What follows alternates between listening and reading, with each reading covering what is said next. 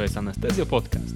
Pierwszy podcast specjalnie dla tych, którzy usypiają, budzą i zajmują się po przebudzeniu. Mam na imię Staszek i zapraszam Was na kilkanaście minut wspólnej nauki. Dzień dobry, po raz kolejny spotykamy się w anestezjologicznej prasówce, czyli przeglądzie anestezjologicznej prasy z ostatniego miesiąca. Dzisiaj poruszamy tematy artykułów, które ukazały się w anestezjologicznych magazynach w maju bieżącego roku, czyli w maju 2019. No to zaczynamy. Pierwszy artykuł, który mnie zainteresował, to artykuł 5T Goal Directed Therapy. Artykuł ukazał się w British Journal of Anesthesia i został napisany przez niemieckich naukowców z Hamburga. Wprowadzony po raz pierwszy w 1980 roku przez Shoemakera protokół Goal Directed Therapy doczekał się wielu modyfikacji i wielu randomizowanych badań kontrolnych, które wykazały jego skuteczność. Pomimo to w praktyce klinicznej relatywnie rzadko kierujemy się GDT. Koledzy z Hamburga zaproponowali podejście 5T, żeby zwiększyć jakość i częstość stosowania przez nas tej metody. Te 5 T, które oni zaproponowali, to target, timing, type, target variable i target value. Target, czyli u kogo stosujemy Goal Directed Therapy? U pacjentów wysokiego ryzyka. Timing, kiedy zaczynamy, zaczynamy nie w czasie operacji, ale już przed operacją.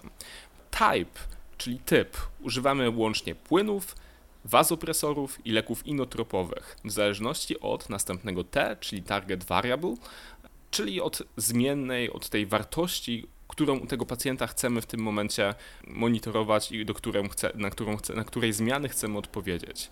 No i piąte T to target value, które ma być indywidualizowane, czyli dostosowane do danego pacjenta. Bardzo ciekawy artykuł, e, link zamieszczam w, na stronie Anestezjo Podcastu przy tekście towarzyszącym anestezjologicznej prasówce. Drugi artykuł, który mnie zainteresował, to artykuł dotyczący okołooperacyjnej kwasicy ketonowej związanej z inhibitorami SGLT2. Dopiero co mówiliśmy o tym, że te leki mogą wywoływać kwasicę ketonową, u pacjentów z cukrzycą typu drugiego. Natomiast teraz pokazał się artykuł w British Journal of Anesthesia, który opisał rzadkie co prawda, ale istotne zjawisko związane z terapią flozynami. Artykuł bazował na kanagliflozynie, w naszej rzeczywistości częściej spotyka się pacjentów na empagliflozynie. Czy można te wyniki przetłumaczyć w skali 1 do 1 z jednego na drugi lek, trudno powiedzieć, natomiast e, warto też się nad tym zastanowić, mieć to na uwadze.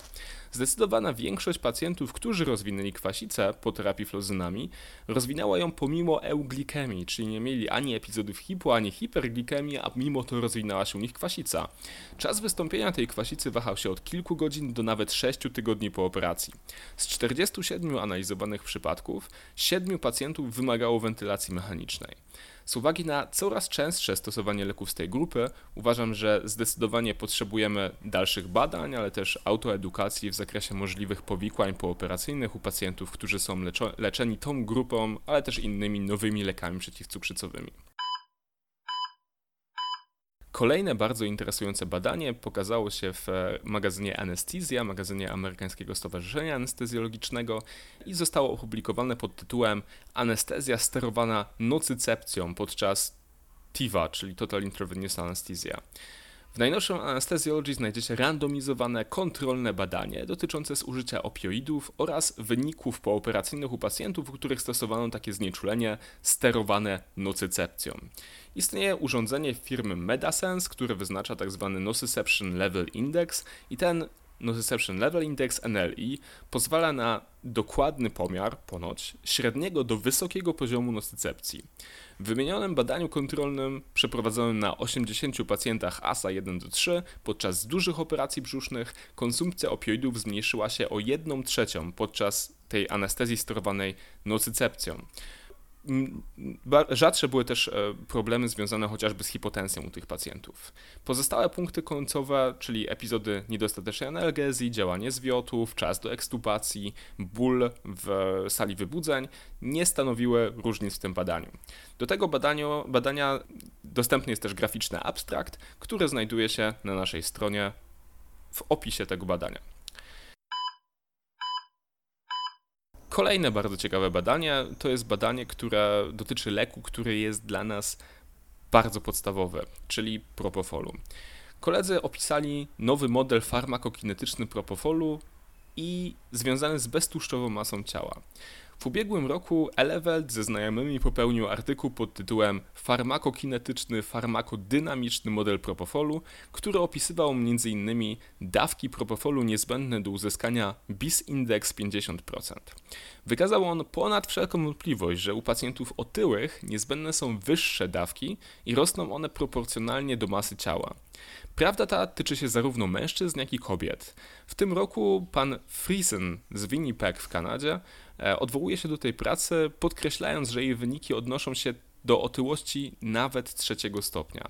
Ma to zapewne związek z lipofilnością propofolu. Pomimo, że sam komentarz nie wnosi może wiele nowego, oprócz e, całkiem niezłego wykresu tego modelu farmakokinetycznego, to przykuł on moją uwagę do tej oryginalnej pracy Elevelda, która w zeszłym roku w jakiś sposób mi umknęła. Polecam, jest długa, szczegółowa, ale pomimo tego bardzo ciekawa. No i tak jak powiedziałem, dotyczy leku, z którym pracujemy na co dzień, więc każde udoskonalenie naszego rozumienia jego funkcjonowania e, wydaje mi się, że jest warte uwagi i poświęconego czasu. Następne badanie zostało opublikowane w amerykańskim magazynie Anesthesia and Analgesia i dotyczyło stosowania leku o nazwie amisulpiryt do leczenia pooperacyjnych nudności wymiotów. Koledzy przeprowadzili badanie na grupie 1988 pacjentów z grupy niskiego ryzyka PONW, czyli mających APFEL 1 do 2, u których nie została zastosowana żadna profilaktyka, a objawy się rozwinęły. Do pracy zainspirował ich fakt, że pomimo, że setrony, czyli chociażby ondansetron, graninsetron są w miarę skuteczne w profilaktyce, to kiedy objawy już wystąpią, ich powtórne podanie nie przynosi żadnego efektu. Na dziś dzień więc nasze opcje w takim przypadku są ograniczone. Ale co z amisulpirydem? Ten dość dobrze znany agonista receptorów dopaminowych D2-D3. Okazało się, że lek ten zarówno w dawce 5, jak i 10 mg był skuteczny u ponad 30% pacjentów. Nie wymagali oni podania żadnych innych leków w czasie od 30 minut do 24 godzin po podaniu leku. Uczciwie należy powiedzieć jednak, że 20% pacjentów, którzy dostali placebo, także zostało, otworzyć cudzysłów, wyleczonych, zamknąć cudzysłów, skutecznie.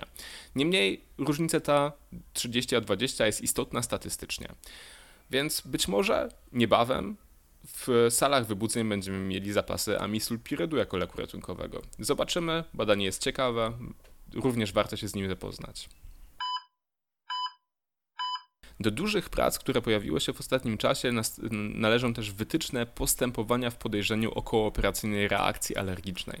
W ostatnim czasie grupa 26 specjalistów z anestezjologii, alergologii i immunologii spotkała się, by wypracować wspólne standardy zgodnie ze zmodyfikowanym konsensusem z Delhi. Te standardy zostały opublikowane w jednym dokumencie, który wprawdzie jest długi i być może nie zawsze super ciekawy dla anestezjologa, e, ale w British Journal of Anesthesia opublikowane zostało podsumowanie tych wytycznych z punktu widzenia Dusiwora. Znajdziemy tutaj informacje o natychmiastowym i pooperacyjnym postępowaniu w przypadku podejrzenia reakcji alergicznej. Moim zdaniem jest to must read, to jest rzecz, którą po prostu musimy znać i musimy wiedzieć. E, ja jestem też teraz na etapie przygotowywania krótkiego takiego flow chartu, czyli diagramu ze strzałkami, który pokazuje co kiedy robić i kiedy tylko to skończę, zostanie to też oczywiście umieszczone na naszej stronie internetowej. Kolejny artykuł, tym razem znowu z Anesthesiology, e, dotyczy terapii płynowej podczas dużej operacji. Mówiliśmy już o GTT, e, teraz czas na rozbudowanie tej koncepcji. Amerykańskie Stowarzyszenie Anestezjologiczne publikuje w opcji darmowego dostępu, nie trzeba płacić, wytyczne terapii płynowej do dużej operacji. Byłby to temat na osobny odcinek podcastu, dlatego ja to tutaj tak na razie zostawię i zostawię to oczywiście z odpowiednim odnośnikiem, który znajdziecie na naszej stronie internetowej. Polecam próbę przeczytania tego, co koledzy z ASA dla nas przygotowali.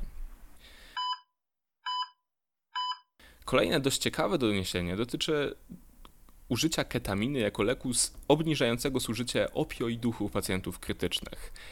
Zostało przeprowadzone randomizowane, podwójnie ślepe badanie z grupą kontrolną. Redukcja dotyczyła jednak wyłącznie pacjentów z ISS powyżej 15. Dawka ketaminy w ciągłej infuzji to 2,5 mikrograma na kilogram na minutę przez 12 godzin od momentu przyjęcia do szpitala. W tej grupie pacjentów zużycie morfiny było około 20% niższe. Siła tego badania jest wprawdzie mierna i zdecydowanie wymaga ono follow-upu, jednak kierunek jest ciekawy. Dlatego polecam Wam, zapoznajmy się i być może zaczniemy stosować i testować również. Ponownie wracamy do czasopisma, które samo w siebie określa jako gold standard anestezjologii. Nasi koledzy z za wielkiej wody postanowili podawać w sepsie, w sepsie hipertoniczny NaCl w nadziei na szybsze uzyskanie docelowych parametrów hemodynamicznych i wtórnie do tego polepszanie przeżywalności pacjentów. Pierwsze się zasadniczo udało, drugie nie, czyli parametry hemodynamiczne faktycznie były polepszone wcześniej, ale wcale nie sprawiło to, że więcej pacjentów przeżywało. Przynajmniej nie narobili pacjentom szkód, bo nerki radziły sobie bez większych problemów z przejściowym nadmiarem sodu i chloru. Także generalnie nie polecamy, nie szkodzi, ale też nie pomaga, więc właściwie po co próbować modyfikować terapię. I ostatni bardzo ciekawy artykuł. Czy można selektywnie leczyć apnoe po podaniu opioidów? Badania na zwierzętach przynoszą ciekawe informacje w tej sprawie. W najnowszym numerze Anesthesiology znajdziecie artykuł na temat receptorów nikotynowych. Okazuje się, że pobudzanie receptorów alfa-4 beta-2 u szczurów, które odpłynęły po podaniu fentanylu, nie tylko przywraca spontaniczny oddech, ale też pogłębia analgezję. Efekt ten obserwowany był zarówno in vitro, jak i in vivo. Być może więc w najbliższym czasie doczekamy się badań na ochotnikach. Jeśli tak, miejmy nadzieję, że substancja otrzyma nazwę przyjaźniejszą niż stosowana obecnie A85380. Chociaż i tak ta nazwa jest lepsza od substancji, która okazała się być nieskuteczna, czyli PNU 282 987. Także generalnie miejmy nadzieję, że nazwa będzie trochę lepsza i że sprawi to, że faktycznie pacjenci, którzy mm, mają ograniczony dostęp do terapii bólu ze strachu przed tym, że przestaną oddychać, będą mogli dzięki mm, obecności takiej substancji, nawet ratunkowej obecności takiej substancji, po prostu dostać lepsze leczenie przeciwbólowe. I to wszystko. To był mój subiektywny wybór najciekawszych badań i wytycznych, które opublikowane zostały w anestezjologicznej prasie w miesiącu maju bieżącego roku. Tego miejsca chciałbym podziękować także wszystkim, którzy w ostatnim miesiącu postanowili wspomóc Anestezjo Podcast na naszym profilu na Patronite. Każdy z Was, kto przykłada się do naszej działalności choćby małą kwotą, choćby 3 zł, sprawia, że generalnie nasz podcast może istnieć i się rozwijać każda kwota, nawet 3 zł miesięcznie, to dla mnie ogromne wsparcie. W tej chwili mamy już zrealizowane 80% pierwszego celu, którym jest utrzymanie, podstawowe utrzymanie anestezją podcastu i mam nadzieję, że dzięki Waszemu wsparciu uda nam się ten cel osiągnąć. Tymczasem mam nadzieję, że waszych, na Waszych blokach operacyjnych macie jakiś komfort termiczny przy panujących na zewnątrz upałach. Życzę Wam dużo dobrego na czerwiec i do usłyszenia w następnym odcinku podcastu.